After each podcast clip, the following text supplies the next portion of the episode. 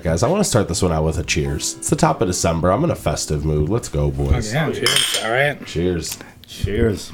Hell yeah, fucking right. 10 years to take care. Let's get it popping, boys. That's, right. Mm-hmm. You guys are listening to Audio Ecstasy. This is the show where the boys make the noise. I'm Danny Van Zandt. I'm here with my co-host. Hey, hey, this is Dylan Husney. Back at you again.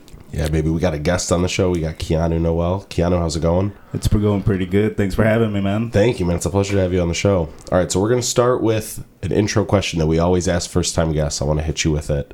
All right. Get a feel for you musically with two quick brushstrokes. First part of the question What was the first CD you ever bought? Second part of the question Who is the most recent artist you've gotten into? All right. So, uh, first CD I ever like bought or like physically like sought out for was a uh, Nickelodeon CD with Britney Spears and Aaron Carter on it. I- I love candy. Yeah, that was my shit that's back a in the classic day. right there, though. I'm into that right there. Banger. Dude, that's that's you doing These are those Team right Pop State. Oh, yeah, no, I We're know already that that venturing was- close to like a Backstreet Boys reference. Yes, we are getting very, very Oh, close. there's it's Backstreet it's heating Boys on up. there. There were sure. Backstreet Boys on there. Oh, do you remember what it was? I do not. That's probably like one. Danny's going to want to know classics, this. We, oh, man. I have We to need hit that number crunch. to, I be- know. to be like That looking stuff probably. up. Yeah, I Breath is our number one. crunch, man. That's our number crunch guy. Yeah, he's a guy. Uh, great, great record though. I mean, I don't remember. I probably wouldn't know anything on it but that. Although, as I say that, you know, I'm sure that there, there are a couple other ones that I recall, but I, I barely remember that song. But uh, that is such an interesting kind of. Oh no, I, I do remember that hook is undeniable, but it is such an interesting kind of time capsule. I'd be very curious to hear like the rest of the stuff on there. And it's like a, that's the who is it? That's the uh, Bow Wow Kids or what's their name from the '80s? It's a pre-existing song, like some like new wave kind of thing. Bum, bum, bum. Anyways, what was that? Was that like a soundtrack for something, or was, was Nickelodeon It was just just like a mixtape, like some kids pop. type Nickelodeon thing. mixtape. I love that. Summer 2000 presented by Nick. And I got it on CD, and I had my little CD player, you know, and I'd ride my bike with it. And it's like, ah, yeah. You were loving it. oh, I was fucking loving it. Yeah. All right. So second part of the question: Who is the most recent artist you've gotten into? Ooh, recent is Scarlxrd, British rapper. Totally unfamiliar. Do you know? Yeah, I honestly, he sounds like somebody that you may have brought up to me, but I like I've never listened to any of the music. I just have heard the name before. But Oh, I never shut the hell up about him. British Great rapper name. puts a lot of Yeah. metal into his stuff. I love it. Does the vocals real great. Okay. Recently dropped an album. Has he been Definitely around for a while? Yeah, actually, that's the messed up part. So in like three or four years that I've been listening to him, and I've just been standing him the whole time. Yeah. Mhm. You a big- About, like every release. Big British hip hop guy. I like him. I like uh Skepta, Yep. Kapelstein, Giggs? Oh hell yeah! Yeah. Giggs. Giggs. I was talking to McCray Kano. the other day. I'm off Doom. You know, I do kind of feel like I, yeah, Graham's sick though. What's up? gigs, and I don't. I'm gonna go broad just because I know nothing about it. I'd rather be controversial than be safe with this. I feel like a lot of British hip hop sometimes sounds like like when like an uncle tries to rap or something. Like Oh, yeah, like, no. like at like a slower pace and Oh, just I can like using very like. I would love to hear you and Ian just argue about UK rap because he loves so much of that stuff. But I, I absolutely agree that there is just a very kind of like specific sort of flow and like tone and like a, you know mm, just yeah. aesthetic to a lot of that stuff that But feels love very. it. I do love it. Like Yeah, there's I mean a lot of stuff that I do like for sure. It's really not my. See what you mean. Yeah, it's just like some of it's funny. It's like I was in the car going to the bar. Like it's just like very like right on. All right. Yeah. You guys want to get into it? The main topic for today? yeah. It's the hip hop uh, across the pond, back over this side of the place, ten years back. Uh, oh man, what a time! What a time! What a time! Have were you guys listening to uh, a lot of hip hop back in 2011? Either of you, Keanu? That was definitely like my musical awakening when I started getting into like a lot of music and started like really branching out. But the big influence then for me was like Tyler the Creator. Um, lots of Waka Flocka fucking Flame. right. If Oh, it was, like, yeah. angry and aggressive. I was all about it. So like Yeah. all of Odd Future. Tyler was a it. huge Flocka guy for sure. I'm sure still is. Oh, yeah, yeah. that's sick. I love their track together. Uh, I'm a hater. I'm a hater. Yeah. Is Waka still making music? Mm-mm, not that I know of. He's fully removed. We He that recently comeback. got a degree though, so Did shout he? out to him. What and what? Do you know? I think criminal justice. All right. Okay. Damn. Would not have seen that coming. That might Good wouldn't have been my first guess, but all right. Flockavelli, feel like it, like there was that definitely left ripples. I mean, I didn't listen to that really at that time, and I'm still not super familiar with uh, Waka Flocka. Like I haven't listened to a ton of stuff, but like I do remember just that record, people were just losing their shit over, and like yeah, the early OF stuff. Like I was definitely aware of God. Yonkers and like the OFT Volume Two for sure. I'm even. I mean, eventually Goblin. Not, maybe not. It might have been a year after when I finally get around to it. But like, it just was something that I was not super into at that time. But it like definitely made him an impression around a lot of people around me. And like, yeah, th- I mean, it is interesting thinking too about a record like Goblin because it's so very much of that time and so far removed from what I was doing right now, and it's just so hilarious to listen to back. Like, I listened to it uh, earlier this year when we were doing like before the Tyler uh, episode, and it's just some of that stuff. It's still like I I love a handful of those tracks on there, but like so much of it is just like so ridiculous, and like the fact that it got released on XL is just amazing. I mean, the fucking the record that like Adele was on, it's just it's so good. And it just it's so hard to imagine that he got to deal with the stuff that was on Bastard and the uh, Radical mixtape and but yeah. Yeah, so we should say Tumblr today- era, baby. Today we're taking a look back 10 years later at 2011 in hip hop. Mm-hmm. Seeing kind of what that year looks like now. It seemed like it was a big year, like sort of a uh, paradigm shift that year. A lot of big artists kind of came out that year. Tyler, who we're talking about, I feel like really kind of like cemented That himself was that yeah, year. 2010, 2011 for sure. Yonkers Yeah. video, when did that come out? It was like 2010. that was like 2010, okay. that was like really when Goblin dropped. That was I mean really kind of cemented things. But like the Yonkers video and like that Earl mixtape that were OF really tape, like tw- 2011 too. and that yeah. So it's coming out, yeah. So I mean, when I'm thinking about the big artists from that year, and you guys throw some more at me here that I feel like were like new and popping out that year for the first time, we've got Tyler. I mean, like like we're saying, kind of just like as like the Grammys idea of a best new artist. Like maybe been around for a couple of years, but like that's the year you kind of like Yeah, well, that, that's the important thing too with this stuff is that obviously every artist is different, but there is something that's interesting about a lot of these releases. And so, Yeah. like, with I mean, there's a lot that come to mind. I'm sure you're gonna. I mean, I already know a bunch off of your head, but there's interesting things with each one of these. I mean, I feel like the big artists that year, Tyler, Rocky, ASAP Rocky. Mm-hmm. Uh, I feel like that year you see Kendrick kind of emerge. oh yeah, yeah, absolutely. Uh, then obviously he's been around a couple years already at this point, but I'm going to throw him in the mix because this is when he sort of like found his sound. Drake with "Take Care," That's just undeniable. That's the whole genesis of why and that's what we're talking to too. episode in the first 10 place. Years, it's we're in December now, but a, month ago, "Take Care" came out, ten years Yeah. anniversary. And that's undeniable as a pivotal thing. So with all those artists, it's absolutely true. I mean, you know, Kendrick Lamar, sec- of, um, yeah, Section 80. I mean, that was his debut album that was coming off of those mixtapes, and it was just the moment where it, it really became evident to a much wider swath of people just how incredible he was, and like Yep. he was just just still so hungry and everything. He was releasing music too had a pretty prolific clip, and it, I mean, that was definitely a culmination of sorts for him, and same with Drake to a lesser degree as far as prolificity and um, Schoolboy Q. well, that's the interesting thing too. Schoolboy Q and Ab-Soul both released their debut records that year, and they both kind of blew up the following year with Control System and uh, Habits of Contradictions, respectively. But like mm-hmm. their debuts came out that that was like really a Black Hippy kind of forming. A, like a lot of the big names from that were kind of forming their identities in that year, and mm-hmm. all three of them really erupted in 2012. But like the groundwork was laid that year for those guys. Um, So who else am I missing? 'Cause Rocky, obviously mentioned. I ASAP Rocky. Yeah, so cool. yeah, I mean that that was I mean I still so I listened to that record uh, for the first time recently. Uh, we were going to talk about this. Live Love ASAP. Yeah, the only one of his releases that I hadn't heard uh, up until like a month or so ago, and it was just because it was on Spotify. and We were going to talk about, it, and it's like okay, now is the time. And you know, not crazy still about the whole thing, but it is Oh, I'm like surprised. Oh well, I think it's the probably is the best thing that he's done. Honestly, like Yeah, it, it yeah. really is. There's some stuff on there that I like quite a bit. Like it really is that kind of thing where it's like, oh, some of this stuff kind of towards the end bleeds together a little bit. Like some things kind of overstay their welcome, but like especially you know the first three songs are incredible, um, and it just like the aesthetic of it, the tone, it's just like so.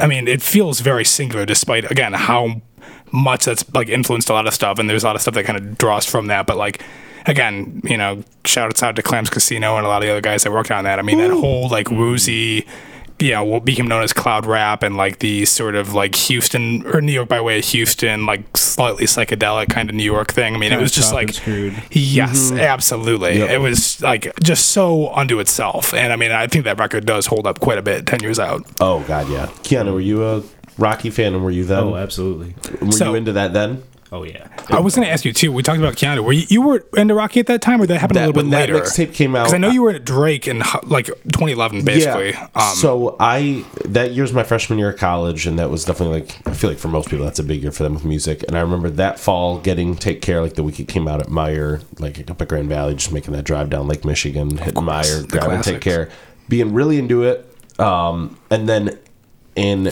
spring, I want to say 2012. Then it would have been of that year, same school year, but like technically 2012. Mm-hmm. Yep. That was when I really got into Live Love ASAP, and I was like, obs- me and the Goon and Nick were Nick, like yep, obsessed of with course, yep. And I want to say McCray. I mean, we were all just like like that. Shit was just like a first for us. I don't think any of us had like really gotten into like Southern hip hop, so to hear like like those Okay, flows and stuff yes. was brand new. That's And a huge was- thing if you don't have like that kind of. Because I'm not to say that I know a lot of that stuff, but it is just such a hyper realized, futuristic sounding, like you know, potent ver- distillation of what that kind of thing is with Yeah. a lot of other things. But and it's I feel like wild. That, that was the first time too when like the um, the music outlets that I was familiar with, like like a Pitchfork or something like that, or a Stereogum, Mm-hmm. were starting to cover that kind of like hip hop too. Like I felt like they were, and so like to me, this is all new stuff. It had kind of been like you go back and I guess like. The, my understanding is that Rocky's someone who actually like wears his influences pretty like obviously on his sleeve. Yeah, Oh, for but sure. I wasn't too familiar with Three Six outside of like, Mm-hmm. uh, and I didn't know UGK. Like I there was like so to me this was all just like, what the fuck? You're seeing like, these rappers covered like these like indie rock royalty, and it was just like, oh shit, this is the new, this is just the wave. This is where we're at. Like, it's just there's so much happening right now. and the aesthetic package it was all like so cohesive and Yeah. perfect and that cover Rest so in peace, iconic. ASAP Yams. I mean, rest in peace the yams like he just like really just laid some incredible Cheers. groundwork for Throw it that out. crew. Cheers just to you know, Yams. pour one out for the homie. yep, yep. Um, so it was just interesting to think about. Like, so real quick, 2011 was probably only listening to like as far as even remotely hip hop concerned stuff. Stuff is you know concerned hip hop adjacent or otherwise. Like Kid Cudi and Jurassic Five. Like realistically, like a little bit of Public Enemy, a little some Kanye West didn't mind, some Eminem obviously, but like it just was so limited and sad. And uh, I was not aware of like ASAP. I was aware of Drake, but I didn't take him seriously. And it was like kind of blew my mind when I got to college to hear you and like uh, Brandon fucking talk about Drake. And Like, it's just, really? Like, I was- seriously? it was just like I couldn't wrap my like, head around for a while. He was still the Degrassi kid then. wheelchair Um, Jimmy That's right. And uh, with uh, ASAP Rocky, when that first record came out, the studio LP, uh, was it uh, Long Live Live A$AP? ASAP? Yeah, There's really did not. well, I did there. not care for that record at all, and I honestly, I kind of want to listen to that again because I think I would enjoy it a lot more than I did at that time. And I always loved the production, but that was really at a point where I was kind of really putting a uh, you know stick in the ground as far as like the kind of rappers that I would ride for and. You know, Tyler and Earl were those rappers. ASAP Rocky was not that rapper. And in my mind, there was like a very strict divide between, you know, the quality of like Odd Future releases and ASAP uh, Mob releases. And then like it's some the years later, irony, yeah. I know it's incredible. Tyler and Rocky become like the best buds, and. I see them both. Uh, I see them both live. I think you were at that. No, no, maybe you weren't. I, I was, was- talking to uh, Nick about no, this recently. You were at the one after that that we saw them. Um, but yeah, ASAP and Tyler touring together, and then just like in videos and collaborating. no, it's just was amazing. Masonic the one in Masonic That's the one the year Or was it DTE? that was uh, DTE. okay Yep, Yes, I did that's the one. Danny Yeah. Brown was Danny there, Brown and Vince Staples, baby. oh, man, that- it's all about Fucking that potato salad unreal, baby. Yeah, potato all salad is potato sick as salad. hell. So yeah, that is just incredible. Like in retrospective, and like you know, if it, it, it it's kind of interesting because it's like I love artists like Playboi Carti, who I've talked to you about Keanu and Danny to it a, a little bit, and he's absolutely the kind of person that if I listened to in college, I would feel the sort of the same. I could see myself feeling the same sort of way about, and who I absolutely adore as an artist. And it is of so interesting to see this stuff evolve. And he's obviously very into ASAP Rocky among other people, and you know, ASAP Rocky. I don't know if he straight up discovered him. He definitely like was the sort of. Um, helped uh Kind of protege. kind of type pro deal. yeah that's exactly right yeah that's a good way to frame it so like you know he owes a lot to him literally or just like you know sort of uh, career wise and sonically or whatever but like you know eh, I do think a lot of I've grown to appreciate a lot more that sort of stuff than I had at that time. But yeah, it is. It, I mean, that was such a huge, very kind of specific thing. The whole what ASAP Rocky was coming out of, like the clam or the cloud rap, you know, clams casino, Lil B sort of thing. Like that was just really like internet era stuff, kind of exploding in a really exciting and new way. And um, somebody else that I think is going to come up too, along with discussions of Drake, is like the Weeknd, and obviously the, the mm-hmm. Weeknd, you know, not a rapper per se, but like very much, you know, an artist born of the internet, somebody that was like, you know, wanted to be the next Michael Jackson, but was also like sampling Cocteau Twins and like, mm-hmm. you know, obsessed with like a lot of other just like '80s dream pop and you know, new wave, whatever the fuck else, and it was just so interesting to hear just the way that like just music in general is kind of shifting, and you know, they just this stuff could, couldn't wouldn't have existed just in that kind of way a couple decades ago, but. Yeah. The whole industry was changing that year. Um, Yeah, well, really. yeah, it was dramatically Yeah. shifting. I mean, we, we like the post Soulja Boy viral sort of fame thing, and I mean, Odd Future just erupting like the year before, basically with their old tape at Yonkers. I mean, you know, it was just that was why he had that XL deal and was able to release Goblin on there in the first place. Well, I'm loving this like personal angle where we're talking about where we were in 2011. Keanu, like, what were you how I like to listening do this, baby. Yeah, I love it. I love it. Like when we filter it through personal memory. So in 2011, like, what are you listening to? Who were the big artists for you that year that were coming out? All right. So, hip hop wise, I was. Uh, I mean, you can say anything, but like, yeah, obviously, specifically, I'm curious, but like, what, just in general, where were you at? Ooh, just in general. Yeah, man. Okay. Please. So, I was big into like screamo, metal, Mm-hmm. like real alternative, real different shit. You know, I had to be the biggest nonconformist there was. Sure. Just no, I don't listen to the popular shit. Even though I'm banging Flockavelli at the top. of the So good, dude. But um, so lots of Tyler the Creator, lots of Ism Foff. I set my friends on fire. Who was this? Them. Who? I set my friends on fire. Oh, okay. Totally unfamiliar. Love them. Okay.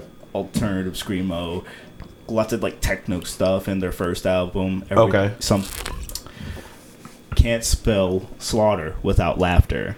Is that That's, that's, the first album. first album? Okay. Yeah, they were like so they dropped in like that early YouTube area era, and they did like a video with Smosh, like two of them, Sex Ed and Sex Ed Rock, like Sex Ed hmm. Rocks, and then Sex Ed Rocks two. Damn, that Boom. is just such peak. That, that- yeah, that is such a time capsule sort of thing. That's Working wild. Smosh yeah, and- yeah. or it was Sex Ed Rocks, and then Welcome to High School. That was the next one. Yeah, but um,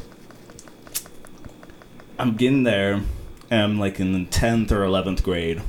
I'm listening to a lot of Tyler the Creator, just angry ass shit, real in my feelings. Everything sucks. How would you feel about him making a record like Flower Boy or Igor at that time? Would that really bum you out? Probably. little like 13, 14 year old me, 15 year old me Yeah. just like crying. I'm sorry for the DJ. I just, it's so amazing to me. It still just, yeah, it kills me. hmm You wouldn't expect it, but No. it's like I definitely see him like lasting another 10 years. He is somebody that's going to make all the distance for sure. Like Yeah. without, I in my mind, without question. Yeah, yeah. I I, think He he'll always like, be one of the making. Yeah, I feel like he's like a career artist who will always be making. making music in some capacity. He might Yeah. just stop making records and try to just score stuff indefinitely, but like he's going to be making music, I think, in some capacity. It's hard to imagine him stepping away entirely. I kind of hope he has uh like a like a low point though too, like the way Bowie and Neil Young and like.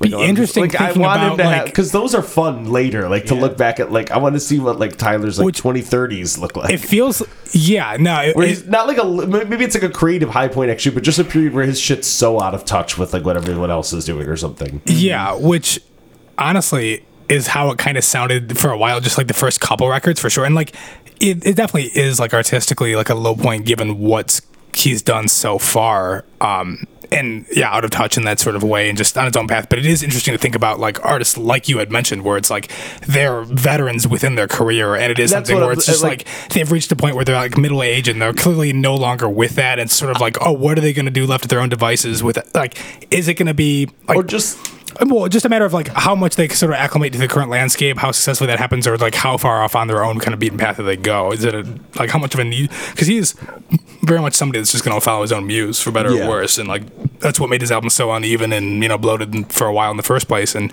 what makes his music again in general so fascinating, and him as a person so fascinating in a very general sense, you know, Right. as well. But um, as far as I, would, I do want to circle back though to like just other artists though that were kind of popping off that year. Yeah, I mean, yeah. when I think about 2011 too in hip hop, the biggest person that comes to mind, as- not as far as like necessarily influence, because I do think like influence wise, I mean, it really would be. I think "Take Care" by Drake. I mean, that, that's like as far as a record goes, like that's like the big one that just like continue. We continue to see just like ripples of influence. I think even if that's not the direct record that a lot of like fans and artists necessarily are going to go to bat for the most out of what he's done. I still think that's a record that's very influential and like very much like set the tone for a lot of what happened immediately following that. Yeah, I think the production on that is like one of the biggest influences of the 2010 sound of like the, Without a doubt. the hazy like drums are like it's not as bass heavy. It's like everything's and it's like a four chord progression that just loops. Like I feel like Halsey in like a way is like the end of the road of where And Like- interesting, I'd like yeah. to The argue tape. something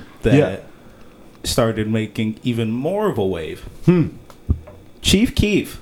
Oh, Oh, yeah, is that's that true. 2011? That, well, I was gonna say, is there a specific record? Because I mean, I, I think in general, Chief Keef is definitely more influential than Drake on like a lot of hip hop, especially just like right now. Oh, yeah. But um, I can't really pinpoint any specific Chief Keef Finally relief. Rich, I want to say. Okay, His right on. album. Yeah, So, that, like, that's a fair case, like case in all point. that. He's.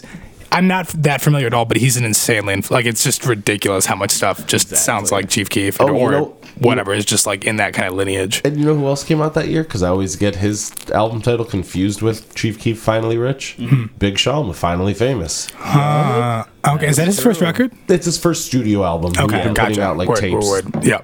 So what I was going to say though is, uh, for me, like the high point of 2011 hip hop in 2011 is Danny Brown's Triple X. Like that to me is like Mm, another Detroit, two back to back Detroit yeah. references here. I mean, th- this is like the. I mean, this record's outstanding. I I, I love Danny Brown in general. I kind of. Same here. I have. Uh, he's one of my favorite rappers of all time. One of my favorite artists of all time. Period. Truly. I mean, I think him, Tyler, and Earl Those should Sweatshirt are among drink like. Cheers, everybody! Hey, come on in, boys. Cheers. Doc Rock, come on in. Um, yeah, no, I mean, he, he's definitely just an all time favorite artist of mine, uh, bar none. No questions asked. And I kind of go back and forth my favorite record of his, but Triple X is really kind of where it all started for me. And I got into that uh, to go back to like the uh, MBV D'Angelo thing of getting into artists right before they release a major work. Thankfully, I haven't had to wait as long for the follow up, but like I got into right before Old came out, like a month or so. It was just like 2013, and I was riding high off Tyler and Earl, and I was like, oh my God, how have I been sleeping on this dude? And then Old drops a month later, and I'm like, oh, he's one of the greats. dropping classics back to back, but like, And then yeah, Atrocity.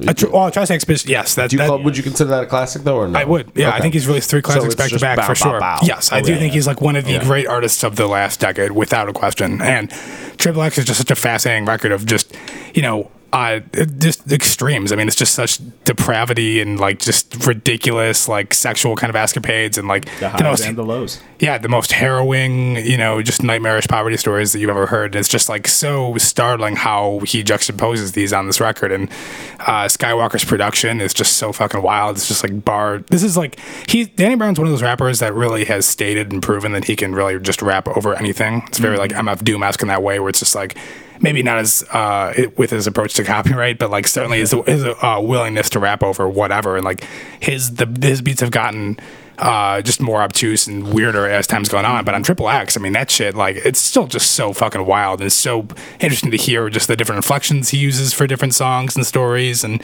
the way he kind of juggles that back and forth. I mean, it's so just fascinating to hear, you know, him kind of, uh, whatever, his artistry crystallized sort of on that record in a way. And he'd been, you know, making music for well over a decade before that. But Triple X is really like the, the first, I think, classic record that he put out in a series of them. So that's like the one for me that year, without a doubt. That I love that record too. That uh, there's a few songs on there that straight up make me cry.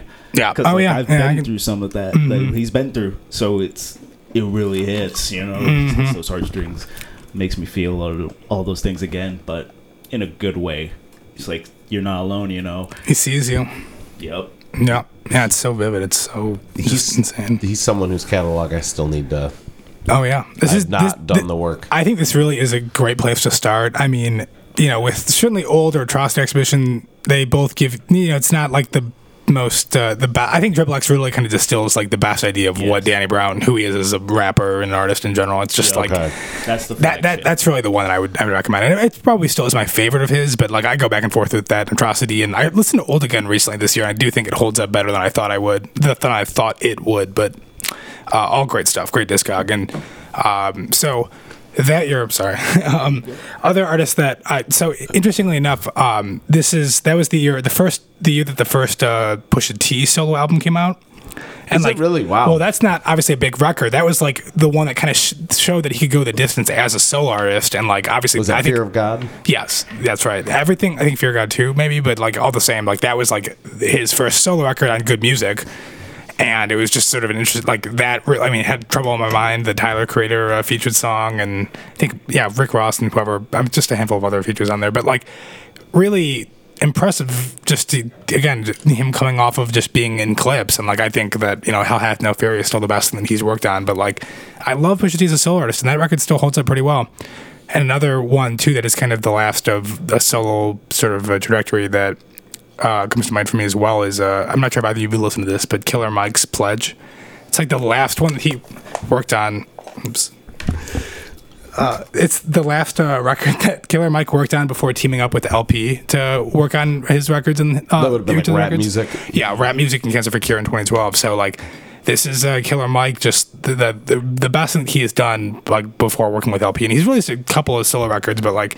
This one is a, it's a, I mean, a, a really just like solid hold, bars holding on, good, like solid range on here, rapping over, like there's a FlyLo beat towards the end. I mean, it just, Oh, it goes sounds to some weird places and it's just like, it's great to hear just how you know strong he had been for so long before you know he was really kind of got best known for you know the Run the Jewel stuff and a lot of those records are incredible. I think Rap Music's an amazing record, but yeah, Pledge is still very good as well. You know who else came out that year? Hmm. J. Cole. Oh, is that the year the J Cole This is, debuted? this is, I mean, this is, I'm telling you, this is a freshman year like no other. No, no, Oh, I mean, yeah, yeah, it that was. was the same. Like, I, I glossed over the Big Sean thing, but like Big Sean is absolutely part of like class of like made like, and again, I, I, we've talked about Big, Big Sean a handful of times in the past, and I don't care for his music whatsoever, but it is. Would you, know, say he was the the biggest mistake of Kanye's career, signing him to good music?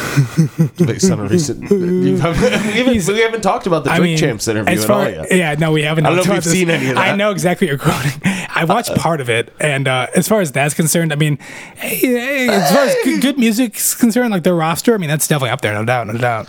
Uh, yeah, not artist can care for it all, but again, undeniable staying power. Like he's an artist that people love, and you know, it's just I- like I, I, you know, the appeal's there. He was a major like kind of figure of the last, you know, whatever. And that basically up up to like Dark Sky Paradise and everything on after that. I don't think anybody cares about, but He's super hit or miss know. for me. He has Oh, like really? some verses that I think are just incredible though. Like I Really? Hmm. feel like like uh, like a lot of the stuff on Cruel Summer, like Mercy. Oh, okay, and, uh, what's the other big one off that? Uh, Click. He kills those two. I actually do think his verse on Control. I know like everyone loves to mock him because he's. I don't even remember anybody. Remember. Control? It was Kendrick. I was saying, Jake- I, I only Electronica. remember Kendrick's con- started that the Kendrick's beat. verse, and it was already just so much about more about just the discourse around Kendrick's verse and the verse itself. But I don't remember anything else about that song. And the, well, the funny thing was, a couple years later, Big Sean was like, "I thought I also kind of killed that track," and like he was like upsetting. But I really, I remember at the time when it came out, thinking like, like Kendrick's verse was two times longer, so it was just easy to like, okay, you did it, sweet. But I mm-hmm. remember thinking at the time, like, I'm kind of more into Sean's, and like, I'm obviously a way bigger Kendrick fan, Right. But like, I do think that's like a, a on some level a testament to like he's made an impact. I mean, like, I do think he is like a a great rapper. Are you can Are you a Sean fan? Oh, absolutely. Okay. So people really don't give Sean a lot of credit. And No, he we don't. deserves A lot more. like people. Hell yeah, let's go. Credit for his lyrical ability. The dude's real witty. He's real good with his flow. He can really do whatever the hell. I mean, he the super duper it. flow, like the, uh, the guy definitely like. Oh, he can rap. I'm not. I never Pa- would argue and, that like, he can't paved the rap. way, he right. just exhausts me. He, like J Cole's in a similar lane where I mean, again, uh, Big Sean's not as like you know kind of heavy handed and like tonally sort of coming at it from the same place of exhaustion as uh, J Cole is, but like they both just just wear me down. Like I just really can't with a lot of their lyrics, but they I both can. can. they both can fucking rap. There's no doubt about that. No doubt in my mind. Here's But my Big Sean J. though. Cole. Oh, you're going J I'm Cole now. Okay. I'm just ride. a little sick of his ego. It's like y- I'm done hearing you say you're the chosen one, my guy. He's very. He can be a little self righteous Oh, sometimes. I do think. yeah, Yeah, all the time. Did you see the like the Noname like the when Noname dissed him and like he just like wrote? It was just like there's a huge sort of. It's just I don't know. There's something about him that just him and really- Chance should do an album together. They'd be perfect. Where that they're like back to back. that, that yeah no that that's the move. I mean that that is a team up right there. God damn, that would be so good. I'd love to see that. They can call it the Chosen Ones. The chosen ones, yeah. Oh, Hey, and Jesus speaking of great rap team ups, you know who else came out in 2011? Oh, uh, yeah. debut we, album, We did debut not, artist. We did not The talk about this at all. The throne The dropped Throne. Yeah. I like that we're just cheating and like talking about like Pusha T came out. Well, you know, Big Boi dropped his first album. like, Look. we could just talk about like good, like just yeah, cla- there was just so many important things that happened in hip hop specifically that year, and like Watch the Throne, obviously, like that's no doubt. I heard the that again for the first time recently. Uh, It, it was interesting to think about, even at that time, how much it seemed like it. um like it, it seemed like it. Uh, even by the end of that year, it had already just aged so poorly. Like Oh, I was literally in my head this whole time thinking like, it holds up so well. no, it adds and like musically. I think it that's, ho- um, musically. I think it holds up very well. Jay Jay-Z, Z, right? Yeah. Jay Z. Jay Z. Okay. Yeah. I think no musically it holds up very well. I like it more than I remember liking it the past that I've heard it. It's a lot of fun to listen to. I'm, Oh I'm talking God. about specifically it's like some of the like Lyr- yeah, just some of the braggadocio shit and like obviously there there are some tender That's my more bitch, heartfelt some- and sensitive moments on there, but there's also yeah just some misogyny and just some absurd just like mm. rich dude talk. But like it it's also there are a lot of fun moments and like It's- it's just I it, love it. It, yeah no it, it's a lot of fun. I I I do definitely enjoy it. It's a good record. That's a big year for Frank Ocean too.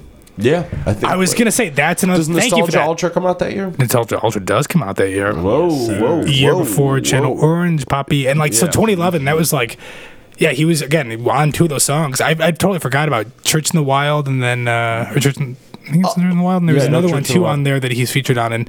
Dude, uh, it just sounds so fucking great. I'm like, I totally forgot that like he was doing stuff with them before he really kind of broke forgot out. about that, Like too. he joined Odd Future in 2010, was writing with Beyonce and Kanye and Yeah. Jay Z in 2011 and 2012. It's just like He's on top of so Chris Goblin. amazing how quickly that stuff just transpired. But yeah, I always think of New. Slaves as being the first time him and Kanye crossed paths, but I forgot that's right. No Church in the Wild, straight out of the And gate. there's another one too on there that I'm blanking on. I'm pretty sure he's featured on two of them. okay.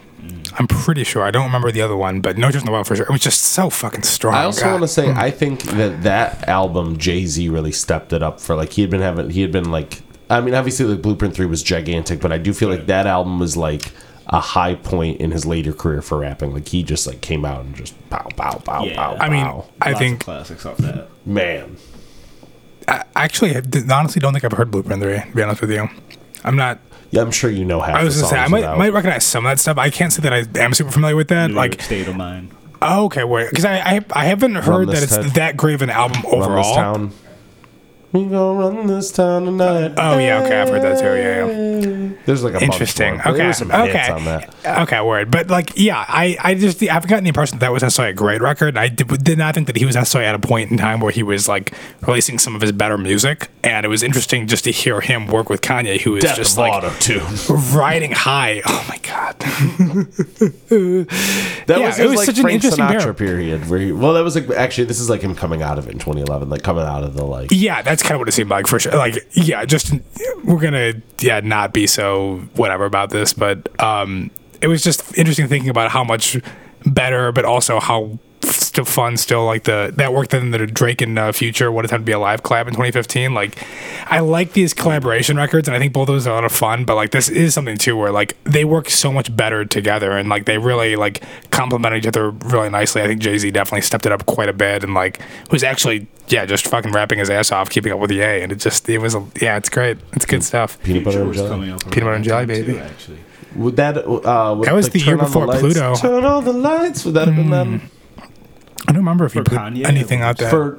Or, I'm sorry. For Kanye, No, All for Future wasn't that his? No, no, not all the lights. Uh, doesn't Future Future has a song called "Turn on the Lights" I think so. or I "Turn off the lights"? Either Turn or. off- Yeah, I don't remember if he put anything out there. That was the year before Pluto, which is where he really kind of started to ascend. But I don't, I don't know if there was a tape or something that dropped that year. But like, yeah, he was definitely working with a lot of people. He was like really starting to. Um, the other artists too that I think about a lot too, as far as well, there were. I mean, there's a handful of other stuff. The big record as well is uh, Black Up by Shabazz Palaces that I think about a lot. Have you guys ever listened to Shabazz?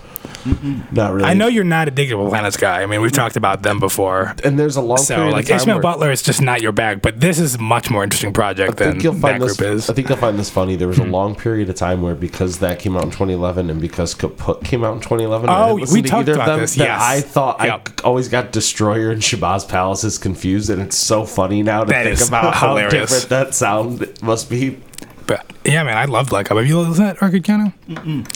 They're a duo out of Seattle, and Ishmael Butler was um, I forget the name of the other dude that was in the band. He's a multi instrumentalist, but uh, the main vocalist rapper uh, Ishmael Butler was in a '90s hip hop group called uh, Digable Planets, and um, not Danny's bag whatsoever. It was like what was considered sort of conscious, like golden age sort of hip hop. Um, Well, it's weird because I loved like Tribe, and I feel like those are like complementary. They are. But for some but reason, it's just never connected, which is just. Yeah, know. it's just what it is. But Shabazz Palace is it's a lot more just abstract and hazy and psychedelic leaning. I mean, it's uh yeah, just very very weird, obtuse, unpredictable music that like it's it definitely like it's you know it's hip hop, but it's you know drawing on a lot of other things. It's definitely just sparser and weirder than you know a lot of things of that nature. I mean, they're a two piece group and instrumentals are yeah just dark and low end heavy and just yeah it's it's very very interesting project and they've released several records since then but black up is the you know sort of the masterpiece of that and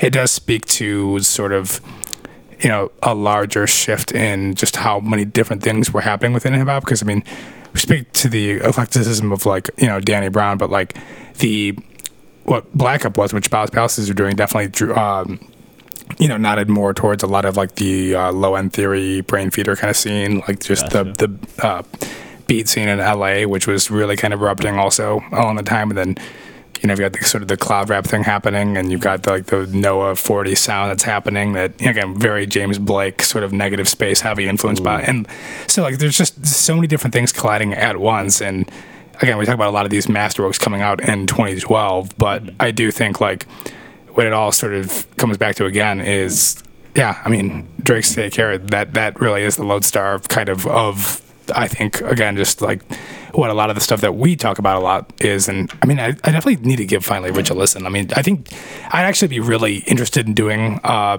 like a series on Chief Keef because he is just such a fascinating and interesting figure that I have ne- like so little sense of the music, but it's such an un- uh, like undeniable, identifiable kind of sound to me, like what drill is. We can call it the the Keef Catcher series. The Keef Catcher. Oh, my Series where we catch up on Chief Keef. oh, Danny, I love that so much. That. but If you do, you just gotta do like it's basically just a deep dive on everything Chief Keef. That's we'd on go like project by project. We would just bow, bow, bow, bow, bow, But you gotta get in all of his controversy too. So every arrest, oh yeah, well, I mean, we'll go yeah, we'll- through them we'll- all. We'll cover every rap. No doubt. That's what we do here. exactly. There was, oh, I, All right, so this year we're looking at 2012. We've got these two mixtapes. We've also got three. three, arrests. I mean, these are rough stuff here, but I but mean, we're talking Chief Keef. I mean, that's possible. That's it's yeah, it's probable. It's gonna be just as many tapes as the rest that we're gonna be covering on each episode, likely. But or you, you Can I throw a question? You- Yeah, yeah, yeah, well, go ahead. uh, where were you at with Drake in 2011, Keanu? Were you? With Drake, Yeah. he was still just like someone on the outskirts.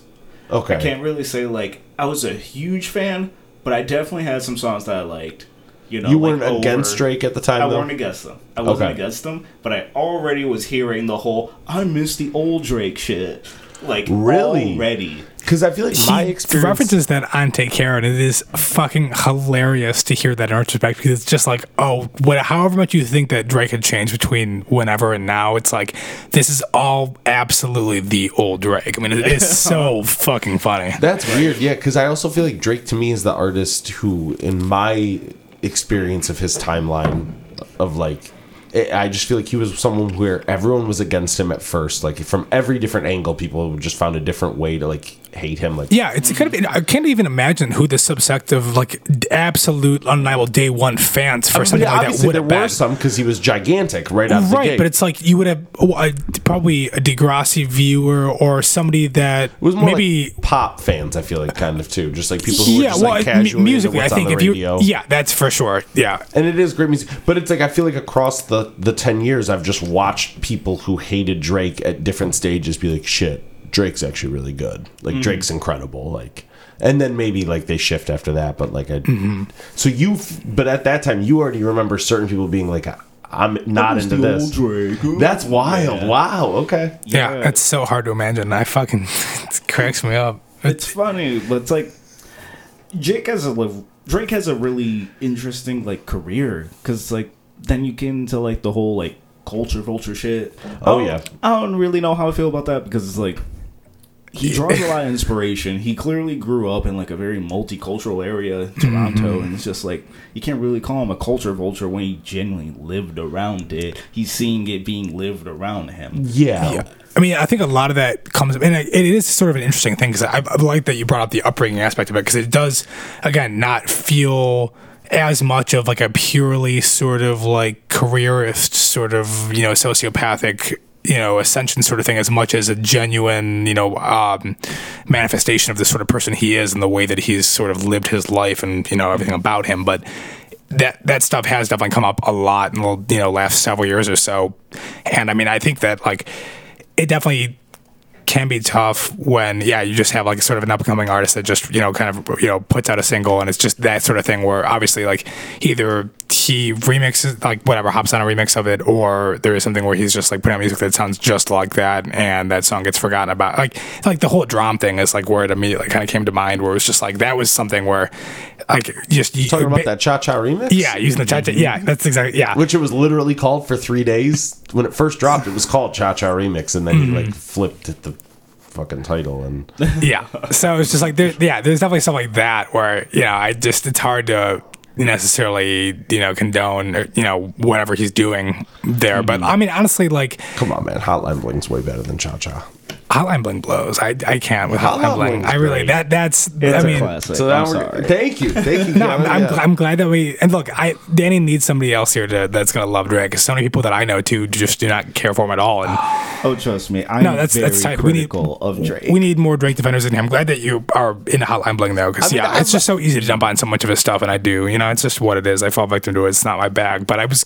I did listen to Take Care again recently. Oh. so this is what I was kind of oh, wanting to get at. I- But I'm- um, I just yeah. So again, I I think that it, it is a shame with uh it, that kind of thing, just how much Drake can draw from stuff without really giving a lot of due. But again, I do think yeah, that it, it it just kind of you know it fe- always just feels like a sort of natural, just the sort of the way that he is, and I do think that like in addition to making him relevant, like he's put a lot of artists on at the same time and That's what I was you know exposed people to a lot of different things that they probably wouldn't have heard otherwise. I mean, dance hall is just like the tip of the iceberg here. I mean, it's just like really like the like there's just stuff. there's so much that like you know American like people that Danny was speaking to who maybe just listen to like pop radio or whatever. Who it, there's nothing that really that specific that they're drawn towards. Like you're exposed to stuff that you really would not be hearing otherwise. So I think that really is a huge plus in and of itself, regardless of how the artists are, whatever. It's just like it's just a very complicated situation, but like that, I think that's just such a broad stroke to paint him with as just a culture vulture. It's just way more nuanced. But um, I uh, I was I need to know how you feel about Take Care. oh, that's where I was going with this. yeah, I'm, I'm, dying. I'm I- more interested in that honestly than Live Love ASAP because I oh okay well just because I you knew that I didn't care for Take Care and I hadn't really listened to Live Love ASAP. I mean I um with Take Care. I do think it's a record that I like more than I heard the first time, or the the last time that I heard it. Rather, I mean, um, it's still I think like a fairly bloated record. I mean, the track list and the songs within themselves, there are a lot of like clunky lines and just things that like I feel like just don't age well. But I mean, it's still it's a pretty impressive record. I mean, I do think like a lot of the melodies on here are absolutely gorgeous. I do think like he are- raps very. What's up? what are songs you like? I'm curious if there's stuff. I, I love take a shot for me like that song I, I absolutely like that mel- see it in and so like I I, I don't want to just say that he's doing like ripping off the Weeknd like the hook sounds a lot like the Weeknd to me but they're coming out at the same time. You can't Well, even that- rip. Um, that's well, the- no, you can because remember the he bought Yeah. half the songs off the Weeknd. So Exactly. yeah. yeah and so like but he's fucking Drake, man. You know what? and I'm not saying that. Well, I'm, again, I don't think it's a Weeknd song. That hook in particular reminds me of the Weeknd a lot, but I would say the song on the whole does. I just like there are moments of it where it's like, okay, I can hear What other about things in here, but what about Crew Love? I Crew Love grew on me a little bit. It was not a, not a song that I liked That's very much, but like I do like Crew Love. Marvin's Room is growing on me a little bit. Headlines. Um, classic. What what was it? Head- what was it? Headline? Headlines. The track three. The Okay. I must be too strung out on confident, overdose on confident. yeah, I didn't really. I don't. Think, I don't, I don't know if it really left much of an impression. There was some stuff towards back end I liked too, but no, it, was definitely. It sounds better uh, the more that I've listened to it. And I like as much as I mean I know that you like hearing him rap more than sing, but like he's got a great. I love. I do really enjoy hearing him sing when he's in the pocket, like jungle. I mean, like Oh, that shit is just like when he's really just like in it. I mean, that shit sounds so fucking great. have I Like told I just yeah. Have I told you about when I saw him live though when he sang Jungle? I don't remember if you. I mean, I, I think yeah. I don't know. It was the Jungle tour, and Nick and I went. Oh yeah, that's what it was. I know that you went on the jungle tour, but He had yeah. rapped like so like he had rapped like ten songs already, and he's killing it. He's like, Mm-hmm. I mean, to Drake, it's like every song's a hit, and he's like super intense rapping. and he's at a point too where he doesn't have a ton of bloated records that he's touring behind. He's just got nothing but these are just, just like hits, yeah, hit after hit, right. and the energy's so high. And then he stops and he sings "Jungle," and I gotta be honest, it sounded horrible. His voice Oh, was like yeah. so bad. But I mean this overall to come back as a compliment to Drake because, and this is the lesson I always took from it. It was so bad that like you had to think everyone in the room was like embarrassed for him. Like it was Yeah. just You have to imagine. Next song though, he's back to rapping n- like nothing ever happened. Like his confidence is just like just as high. Like he recovered so quickly and so Excellent perfectly. performer, yeah. he's insane. He, he's- Yeah. I, like I was just blown away to see someone like in front of that many people kind of have an embarrassing moment and then just like no, like just water off the duck's back or whatever the fucking phrase is. Like he Yeah. just right on with it. Yeah. Yeah. It kind of reminds me a little bit of uh, that Strokes conversation that we had with Ward about how just the Julian Casablancas was the coolest person in the room with everyone looking at him. And like, he's definitely somebody that could like legitimately like just like flub a vocal note and just like act like not, just like, okay, well, fucking whatever. We're, we're, we're just in it. Like, it just doesn't register. And like, there, there's definitely something impressive about that. And I like, Drake is, yeah, just with how much music of his that I don't like, it's so impossible to imagine ever going to a show of his or paying money like that. But I'm sure it would be fucking great. He like- would just kill it. I feel like if we No went to a doubt. festival where like Drake closed or something, and we had had a few drinks during the day. Like, That's how be it's got to happen. it. Oh, I'd be very into it. That, that's how it has to happen. Seeing Drake at a festival is really like that's the way that it would, you know, 'cause Yeah. it's just like That's ideal. you know, an actual like tour somewhere. It's just like, oh my god, go to Little Caesars and Uh, pay yeah, I a don't wanna see- I be don't think way in the wanna- back. It's like, I don't think fuck no. Let's go to like. You know, I don't know where the fuck, not Pitchfork, but like, you know, let's just not Rolling Coachella Loud. ideally, somewhere that's just, well, I'm not speaking to, that's a little bit, you know, more ideal. I mean, that would, that's the way to fucking go about it. But no, I think, I think that is a great record. And I don't know, a great record. It's a pretty good record. Pretty good, leaning on great. It's a great record. It's very good. It's legendary. It's a great record. That and um, uh, if you're reading this, it's too late. I mean, those are like Those his. are the- those are his. Now that's his the one best that records. made me like really respect him as a rapper. Yeah. that's the one. That's- like, I mean- okay, okay, I'm That's like listening to another shift in his career too. In It is. sound. It's Like, when I that. That was the big pivot, no I doubt. I feel like when you first hear him do uh, "Know Yourself" with the like, I was riding through the six with my woes. Like that's a whole other like. Suddenly, this whole new other dimension of Drake, where it felt like things had gotten even more like nihilistic and just like I feel like that was the start of what we'd have as modern Drake. Yeah. Okay, so for me, I mean, for sure, what a time to be alive. That I mean, when him and Future did that, that was like, this is what Drake is going to sound like for the next decade. To me, that was peak Drake. I kind of loved like that air, that summer of like macho Drake where he beat Meek Mill and he Oh, was yes, really yo. like he put on a bunch of muscle and like Yup. he grew the beard. I love that Drake. Like I love that like stupid superhero action figure Drake. That's just like This is GI Drake. I mean, Yeah, like. Absolutely what he was doing, like I was- without a doubt. I was into that. I feel like then when he put out views, that was such a letdown for me, and that's sort of been for me. That's like where Drake's been since of like this Yeah, I think that's. I mean, and like especially say, the yeah. last one like certified lover boy like the albums don't have any like shape to them anymore it's just like an excuse to make like a, there's like a couple huge hits the excuse to just put out more music Some- on Spotify. Just feed the algorithm. That's what it is. Well, there's always But great songs though like i still want to say that, though, that's the idea. Is that again, it's just like a couple of like just undeniable songs paired with a, a Incredible ton of filler. No, I hate And- Certified Lover Boy. yeah i don't either I'm not, i don't think i've listened through it all the way Um, But that, I mean, that's kind of the approach that's benefit of these last couple of records. I agree with that uh, comment about structure because I, I mean, again, for whatever you will say about Drake, and I don't really, well, again, I haven't listened to a ton of those records in a while. Um, I'd be definitely curious to go back and hear some of the other ones. I remember really not like nothing was the same as well, but um, yeah, all those records definitely had a shape to them. They were I would like love to structurally just like. Please listen to nothing was the same. I will. Can we talk about Yeah. that next episode We can for like add- two we will. minutes? Just yeah, do. n- for, no, no doubt. I, I promise you, I will listen to it. We will talk about Nothing Was the Same next episode. Awesome. I, I, you know, we're not going to just have a separate Drake podcast because that would be all too easy to do. I mean, we'll, we'll, we'll, you know, kind of tease the stuff in here, you know, from time to time. But like, um, I do think all those records again, as much as like, yeah, Take Care uh, specifically is a little bloated. I do think like it's got a strong arc to it. And It feels like it's cohesive. It feels like this all makes sense. It all like fits the idea of like what an album should be, and like the idea of him as an album artist. I think like very much holds true. Regardless of what you think about him, it's like there's a lot of care and intent put in what he's doing, and it's just undeniable. He was So, taking care, man. He was, he's he's taking care of business, baby. Yeah. But uh, yeah, it, it that was that. Yeah, it's cool. Think about it too. Just I don't know where he's at right now because I do think like another ten years he'll absolutely be making music, but like it's just it's so hard to imagine like him like even like caring enough to maybe craft another record that's like Take Care. I mean, however much he's going to experiment with the form or say he's you know doing some other sort of like weird release whatever it is, just like the attention to the music and detail of like just the over yeah the overall aesthetic of the music he's releasing. It's hard to imagine like that sort of care put into it again, which is a shame. He's talked about retiring. He said before that, that he does, that he doesn't want ah. to be like a guy who keeps doing it forever. And he said before specifically, like, I think I might just want to be like a talk show host and just wear like expensive suits every night and talk to people. And I was like, all right, I guess that's You know who I think Makes could sense. just make music forever? Future. yeah, I could see if you just put out like six mixtapes every year for Yeah. the rest of us. Be the Robert Yeah. Pollard of hip hop. Just- Who's much. I mean, he's an artist that I absolutely love. Who he feels like he's been on autopilot since uh, the record that 20 Danny likes twenty in 2016. Uh, Evil, Dirty Sprite 2. Purple Reign? I'd say. Oh, I I'd love say Dirty Purple Sprite Rain with uh He's with been- Wicked. Dirty Sprite. What was that? With Wicked, you talking about Purple Reign with Wicked? Yeah, one of those That's I mean records. that's the end of the with the, the there's the, one of those is where it just it feels like it's just like been autopilot straight up. I mean, I do you not like Dirty Sprite too, Keanu?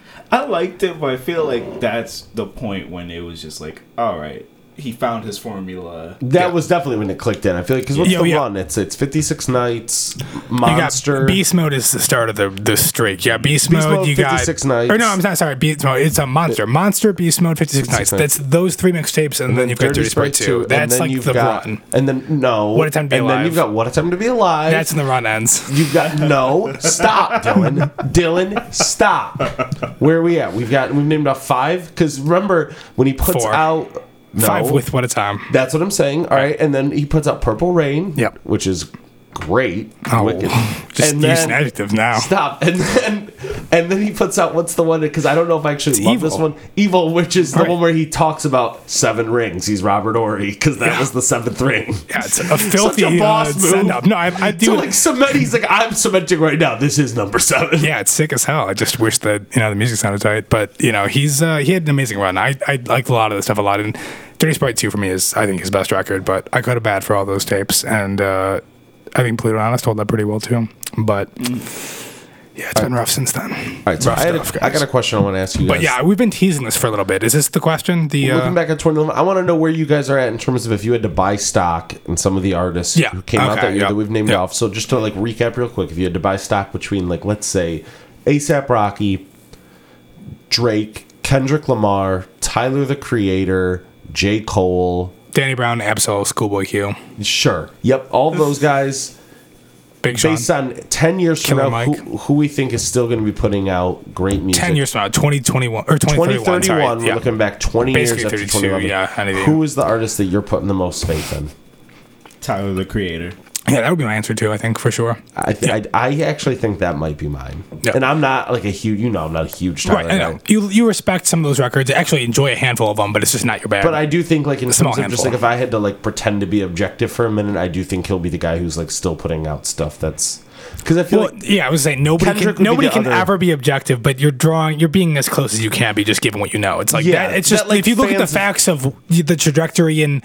It, it just outside of the music itself, it's like okay. There's a lot here that I think makes sense. Like on paper, it's like it's just very easy to see. and then Kendrick I think would be another pretty safe choice With- if he's still making music. That's the thing. there's In my mind, with a lot of these answers, it really comes down to if they're still like as far as like the interest is being there. Because I think a lot of these guys are successful enough where they really could just walk away with it, and do something else or not, and Yeah. just like it wouldn't really be necessarily a necessity for them. But Rocky's kind of walked away to some degree, right? I feel like. Yeah. I mean, Yeah. le- at least not doing it as seriously. Or No. At least like he's more focused on fashion. I feel like. yeah, I think it's, definitely. that's definitely fair to say. Yeah. So that that's really what it Congrats to him and Rihanna too. Did you guys hear? Oh yeah. What they're engaged? kid. No, but, but they're having a kid together. Oh shit, Yeah, that's exciting. I did not. That's going to be the most beautiful baby ever. ever. Like Ev- just like period, point blank. yeah. Have pretty Flacko. Yeah. Yeah. Rihanna. Like, Oh my god, Yeah, no, that- no doubt. This That's collab of skincare is year gonna there. be just like that's the throne too. obscene. Um, but yeah, so with him and too, it's like again, I keep going back to like with Tyler, it's going to be music made in some capacity. He might just stop releasing straight up studio records. He's going to be doing that, I think, in some capacity whatsoever. And like he's obviously has hands in a lot of different arenas as well. But like he's always just been so consistent with the music, like records releasing like clockwork every two years. So it's like so hard to like imagine, you know, a future where like there isn't some consistency with like his recorded output, but I feel like he'll get really into producing because I mean, with He's- He's, yeah. Boy, that Oh, yeah. All just stuff he was trying to give away at Well, some that's point. that's Yeah, I stuff we- that was just me for Justin Bieber or um, uh, the guy Nicki from One Minaj. Direction, uh, Nicki Minaj, and oh, what's Zayn? I think Zayn. Zayn, Yes, yes. Yeah, I didn't know he produced Yeah. them. oh, or he, was, supposed to. These were, these songs were for them. Glitter was going to be for Justin Direction. Bieber. See You There was going to be for Zayn. I mean, yeah, these were songs that was for other people, and then he just recorded on them themselves, and I they're his best songs. Um, were you gonna say something, Dan? I mean, I had a couple other people in mind as well, but I want to hear where you're going with that. no, no, no. Go ahead. Go ahead. because it's again, it's like yeah. I mean, I think yeah, Drake. You could definitely see walking away. Jay Z and Kanye for sure. I mean, they're getting up there. Yeah, yeah, I, It's like you know, Danny Brown's getting up there, but I could definitely see him releasing music in some capacity ten years from now. I don't think the throne will be putting out a record either in like 23. I mean, Prob- that'd be funny. Maybe who knows? Oh man, I would love to see that. I want to see the elder eldest throne being Yeah. uh, cast here. straight dad rap. Oh my grandpa rap, honestly. The, it, maybe. But yeah, the thing too with Kendrick, I mean, he it, it honestly seems like he's gonna because it's just like with uh, his being his last record on DT. I mean, he's really taking his time with it too. Like you never really know with him, and it does seem like he could you know, honestly walk away at any point. It's become very sort of Frank Ocean esque at this point. You know just like who knows what's gonna happen with this guy. I mean, it doesn't but- seem like like he's all that invested anymore. Yeah, based on actually, it's funny for me. Based on the speculation on like who's gonna actually even be still rapping in 10 years, I feel like my two picks for the top are the two artists who I'm personally just the least interested in out of who we've named. Mm-hmm. Maybe not the least, but like yeah, like Tyler. I'm not a huge Tyler guy, but I have faith that he'll be doing it. And then honestly, I think J Cole's still probably going to be putting out. He Gonna seems say, you're he's me getting you've better got, and better. You've got more interest in Ab-Soul than Tyler the Creator. Well, I'm, I gotta be honest. I'm not even thinking about Ab-Soul or Schoolboy Q. I kind of feel like no, they're know. not. I, the, I know like, you're not. You're not, of the crop you're of not those trying to keep guys. this in the conversation. I honestly, yeah, I'm squeezing is- them out. which is totally fair. I- Ab-Soul's done. Like, what the fuck? Like, right or no? Yeah, no, I mean, I honestly, again, it's hard to. I mean, w- even with the last like school record too, it's like it, who the fuck knows what's gonna happen. It's it feels like they definitely could be done, but like you know, I don't know.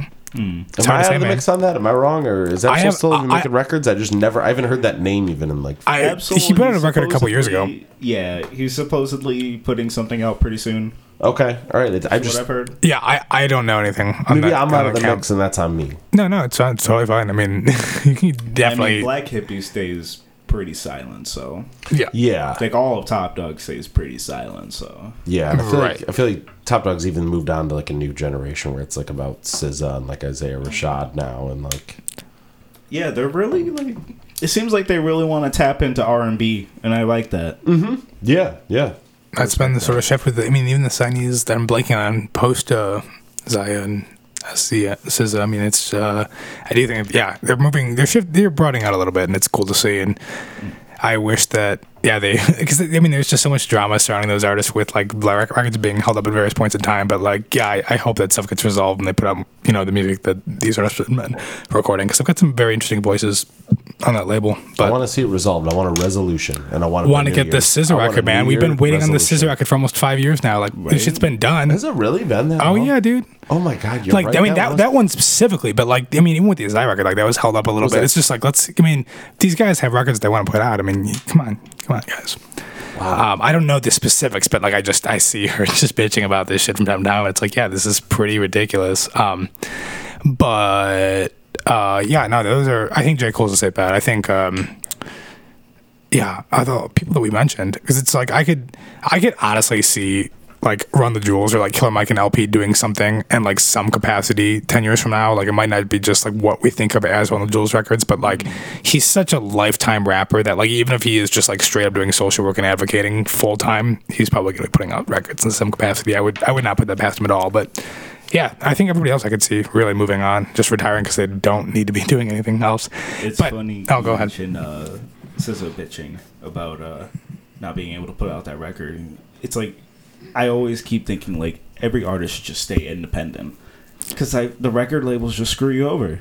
And labels have just seemingly become so uh, obsolete as uh, shifts in technology continue to evolve and you know distribution models evolve. It's just like I mean, Don't need them for distribution. You don't need them for PR. Yeah, it's social like- media. Anyone can upload to Spotify. if you're able to just like you know tap into a local scene and you know sort of just cultivate a following on you know various platforms it's, i mean I, I can't speak to this really myself with experience but like yeah we are at a point where it's just more viable than any other point in the past to be able to sustain an independent career in that way but i mean Right. you know you gotta do what you gotta do and you know i'm not gonna whatever. and we, we, we have no have- idea what there yeah, is still, like, what factors network people need to have yeah i mean it's Yeah, just like they have access people to, in the like- industry it's like i mean you just you, you can't like overlook media. a lot of that stuff but like mm-hmm. yeah it's it's more possible than it ever uh, has These Um, days, I um, feel like it's more like a stamp of approval, sort of, or, or like validation. It's like, oh, they're on that label. Like that lets me know that, like, They got good stuff. yeah, and yeah, Basically. like exactly. Mm-hmm. They got connections. They're to good real people. They're- Yeah. yeah. yeah um, That's funny because it's like 2011 was really kind of that point where independent artists were really like just kind of like taking their baby steps, but then they start taking off later on. You know. I mean, and Chance a couple years later, then be Yeah. like the Kendrick, Chance, ASAP Rocky with the Sony deal, Tyler with the uh, Sony deal in 2013. I mean, it was just like there were a couple of these guys that were either putting out stuff on independent labels, or releasing them for free. I mean, Triple X was released for free, or Yep. I think it was through Fool's Gold, but it was released for free online, and then he signed to. Uh, oh, what the fuck was that? After that, I'm totally blanking on it, but like, yeah, it was a, mu- much bigger like independent label. So I mean, oh no, he signed, he fucking signed to Warp Records. I mean, it was just like crazy. So yeah, I mean, like if for this period of time, like 2010, 2012, yeah, there was a lot of this shit happening. And um, well, I was alluding to the changing of the guards thing earlier on. Was there something else you were going to bring up with this, Danny? Um, the year before that, obviously, we had My Beautiful Dark Twisted Fantasy, which was an incredible prog rap record, just an absolute opus, you know, front to back. Um, and you had uh, Earl Sweatshirt's debut mixtape, Earl, which was sort of what you know helped catapult Odd Future into uh. And an, an incredible mixtape, you know, just front to back, but like a very, very opposite ends of the spectrum, and you know, kind of like showed a lot of just how eclectic and weird and diverse rap was going to be, and like Kanye was sort of peaking in his own way at that moment, and Earl was just starting, but it was like not necessarily changing the guard, but like a very specific way in hip hop where like there were a lot of new sort of sounds and styles that again we're alluding to congealed in the next couple of years. But uh, in I both of your guys' opinions, where do you think uh, like as far as like artists this year who or the last year, last handful of years, who we're going to be talking about like ten years from now is like shaping the next ten years? So We talking about going the distance, and I do think like Tyler is going to influence a lot of other artists, you know, moving forward within this span of time, but. You know, it also obviously like Earl Sweatshirt within his own lane to a much larger, de- lesser mm-hmm. degree. I'd also throw out Playboi Carti and Lil Uzi Vert as artists that like are going to continue to just like, you know, continue putting out good records and like really being incredibly like influential in their own respects. I mean, they all come to mind like immediately. Do you guys have uh, people that come to mind for you? In terms of people that are going to be like making music later on, Make music influential, just like just people that you think are going to like kind of just go the distance that are you know currently doing you know stuff right now. you're definitely right with Playboi Carti and Lil Uzi. They're going to be influencing a lot. I want to say Isaiah Rashad. A lot of people are going to be taking notes from him. Mm, okay, interesting answer. Yeah, because I mean, R and B. I feel like it's starting to make a little bit of a come up now. A lot more people are more interested in that now, rather than uh. Well, right now it's like the trap music era, but it kind of seems like uh, the energy wise in Oh, music, yeah. it goes up and down in what's popular. I mean, I would say pop is at a very sad, dejected, slow place right now. I mean, mm-hmm. emo music and you know traditional guitar based and emo rap are just so prevalent that mm-hmm. it would be interesting to see a lot of that stuff kind of crest into a huge resurgence in like R and B music because there was a lot of that too at like the beginning of the decade with mm-hmm. Frank Ocean, The Weeknd, who we talked about in particular, and Drake, but like also like your How to Dress Wells and your Outre Nouvelles and sort of stuff like that that I think are sort of you had producers like Clams Casino and Araabmuzik, who I actually did bring up earlier, who released a great record that year. They were kind of bridging the gap between that kind of worlds and uh, like hip hop, like a lot of yeah stuff from I'm gonna say Lil B and ASAP Rocky to I mentioned how Dress Well, Burial, uh, you know. Uh, Toro y Moi, Nuve, just a lot of stuff like that. The really wispy, spectral kind of like alternative R and it is interesting to think about how a lot of that stuff just got morphed into the idea of what like the Weeknd and Frank and Drake were doing, and you know just how much uh, you know hip hop is thought of as the, the you know one of the dominating genres of the last decade or so, but R and B is something that still doesn't, I don't think, get a ton of. Uh, doesn't seem to have had this huge cultural impact in the moment that hip hop has, and it'd be cool to kind of see some of that stuff bubble back because there have been some incredible records, not even uh, outside, er, well outside of the people that we've been talking about, but it is just not doesn't have that same cultural cachet in the moment, and I'd love to see that kind of shift more. I feel like it could get it that moment. It could get that moment. As long as people like are really into it and really loving it and just put out what they love, I think that it has its chance to shine. I'm going MGK and Kid LAROI. MGK is a good answer. Kid MGK's LAROI going to do a he- shoegaze well, album in 2031 he- that changes everything. yeah, that's fair to point. Yeah, shoegaze, I think so. Um, First he brought back pop punk, then he'll do like he'll bring back hardcore, Well- then post hardcore, and then he'll do sort I of like a- definitely feel you there. and then he'll bring back shoegaze. That is the natural sort of progression. I mean, the the, the fucking hardcore to shoegaze pipeline is so fucking intense right now, and and, then he'll do like a 80s sort of war on drugsy like singer songwriter yeah, sound by 2040. I think that's maybe what I'm gonna. uh, That's what I'm gonna have my eyes on. maybe I could see him like pivoting to do a do a new wave thing first, and then just a real Heartland synthy record, like With, following the suit of that. the little keyboard tie. Yeah, yeah. No, I think that, that makes a lot of sense. I could see that from GK. Um, Kid LAROI, it's, it seems I so early to say with him. No, I know. but, I, yeah. I, I, know. I was like, you know what? Like, I love the idea of uh, you seeing a ton of potential in him. From I haven't listened to like anything. Just like it's so hard to imagine him doing anything, you know, all that interesting. But like, I'd love to see it. And like, I sincerely hope that he goes a distance. But you know, who's who's to say? Not us. But Young Cam- legend I, in his prime. I mean, it's it is, yeah. Like, Have you heard like some of his stuff that he's done with like uh, Juice WRLD, like on his unreleased stuff? No, Pretty good. is it? yes. This, I mean, like the stuff I've heard from him, I do like, uh, like "Stay" or whatever with Justin Bieber, and there was one other song like it just yeah, like it. I, I- okay, I shouldn't say like it. Like I'm, it's not something I'm gonna put on, but like it's also stuff that I feel like I'm just like a little too old for maybe at this point or something. Like it does feel like it's made for like a generation mm-hmm. yeah. below me or something. I don't know. I don't fucking. No, absolutely. Yeah. I'll be interesting about it. I hope that we revisit hip hop in some, just specifically in 2031 and look back We're gonna on come some of the back. stuff. We're gonna do a but, time capsule episode. We're gonna look back at this one and Yeah. see Ooh, what we I'd were love to right be about. back. See what we forgot and fucked up. And See who stocks did the best. yes, that's right. See Tyler who's stock is rich. going to be fucking soaring. I don't, yeah. if you had oh, invested in 2011, oh my God, you would never have to work again. should be chilling. Yeah. Put all your stock in the like odd future, basically. yep. Pretty much.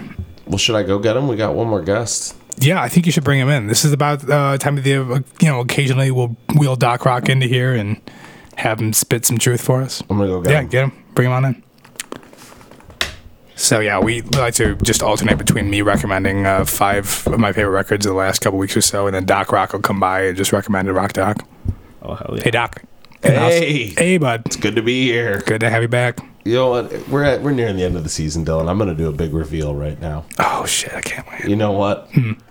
I'm Doc Rock. Whoa, that's a bombshell. Going One and the season two, same. that's going to be a real cliffhanger. I think. It's like, well, not a cliffhanger because I just revealed You it. did that's reveal gonna it. It's going to be like, wow, what? Dealing with the fallout of that. Yeah, that's me. It's Danny. All right. Anyways, God, yeah. it's so hard to wrap my head around. it's just like the walking out of the room and walking back in looking completely different. Oh my god, got this beard on. This the disguise is beard, unfucking real. and I got a I got a pirate fucking patch I on, need some time to process this. You go ahead and just you know, Get into it. give your doc. Man. All right, so my my rock doc of the week is a pretty obvious pick. It's the biggest rock doc I feel like there's been in in the last year. I think I was maybe hoping the Velvet Underground. Yeah, I was saying I was really waiting for you to do the Velvet Underground one. I I'm glad that we're it. finally talking about it. I threw my money to Disney and not to oh. Apple because we're going to be talking about Get Back, the Beatles doc, real quick. Cool. Which I have just been obsessed with. I just finished watching it actually before you got here. It's eight hours. Did you watch part three? Oh, yeah, I've watched all three parts. It's Wait, eight hours. nice. I'm sorry. So there are three parts. Each one's eight. Each one, no, each one is like altogether is two and a two- half two hours, half. Okay, that makes sense. about- it- it- it Right. That, yeah. So I'm sorry. I was just like I, I. It was a weird kind of. Yeah, we're good. Dylan, We're you gotta watch it. Okay? I, I'm going to watch it. Keanu, Give my word. Gotta watch Oh it. Oh hell yeah! I'm Eight telling you. hours of a documentary. Eight hours. Yeah. So this is oh. them in their last year, 1969. They break up in 70 at the beginning. This is January of 69. The plot of it basically is they're meeting up in the studio, and they've got three weeks to get an album recorded and film a TV special because Ringo has to go film a movie. So it's like they're on a time crunch. And so the movie is Peter Jackson went back and got all this footage from recording it. He connected it all, just made this like beautiful picture, and it's just like incredible to see them in their last year. Like you see that it, it like there are fights between them and george quits at one point and like they're mm-hmm. under a ton of stress because like now they've lost four more days because george fucking quit and they gotta like switch studios and shit and but you also see them having so much fun and just Literally like, writing songs in the moment. Like, oh, there's the Get Back riff. yes Ooh, oh, look so at you're that. familiar with this have you been watching Nice. I haven't watched any of it. I just Okay. I've heard. Look, I'm I'm like deeply embedded in music right Twitter. Like I just like these things come into my that's what periphery. my but dad like was excited about too He's I just I, I love the spontaneity of what that you know what what it, what it sounds like. There's a lot of in this, and like even if I wasn't a Beatles guy, like it's kind of that sort of thing is just undeniable for somebody like me. Where it's just like literally just the intimacy of being in the studio with them as they're just working on it. I mean, that's just so cool. the biggest takeaway for me that I was most blown away by is I didn't realize. So they put out two albums. They're recording two albums at this time without realizing it. They've got songs from Let It Be and they've got songs from Abbey Road that they're mm-hmm. working on. So it's a huge catalog there. And I was aware of that already. What I didn't realize though is that they're also throwing in solo songs that wouldn't come out till after they broke up. So John's playing this different version of Jealous Guy.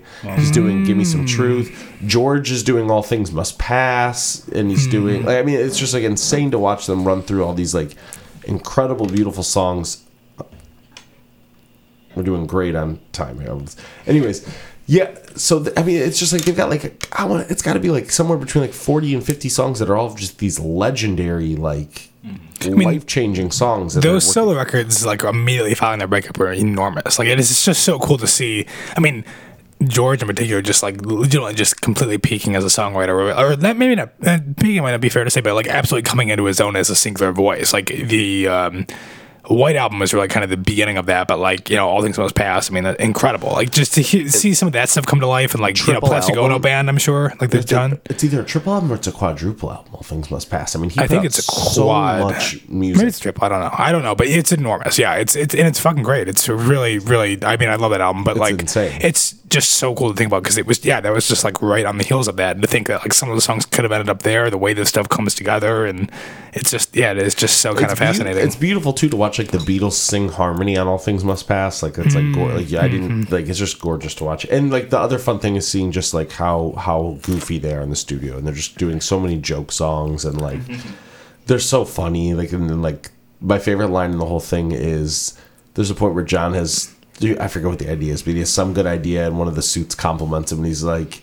Great idea. He's like, I, I have a great idea all the time. I'm literally a Beatle, you know. it's just like they're like really cocky too. It's just I don't know. It's fun. It's that sounds fun. get back. Ten out of ten. Doc Rock approved. Gotta see it. Hell yeah. Gotcha. I'm looking forward to it. Man. I really am. It's gonna be fucking great. I uh, yeah, amazing. I just uh, like this footage really like you know has congealed into an actual thing that it survived the test of time and that you know we're able to It's surreal, man. it's it, it, it does like again just there isn't a lot of uh stuff just from the 60s that just isn't like just super grainy and like you know it's just like it's weird it's like something like that that is just so well realized is kind of like surreal just in and of itself it's so one of those that I feel like I'm gonna rewatch like three times within the next like two years, like for sure. It's Mm-hmm. Yeah. just yeah. Very cool all right, All right, so hey, looking forward. We got one more episode left of the season. two Two. What else do we got besides the? uh we're gonna have uh year end and then one other one that oh, we talked about this a little bit but we're gonna just gonna talk some songwriting Okay. All right. In a yeah, general sense. shit. All right. So we got two more coming up.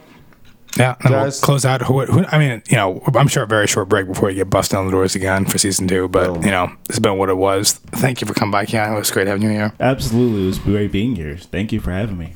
Keanu, thank you for putting us onto that Nickelodeon comp too. Oh hell yeah! I'm gonna be on eBay looking for that. Oh yeah. So if there's anything to take away aside from some of the records that you know we've been talking, it's really the Nick comp and Flockaveli. Just I mean, pair very well together. Get it going. Boom, boom. Ecstasy out, baby. See you out.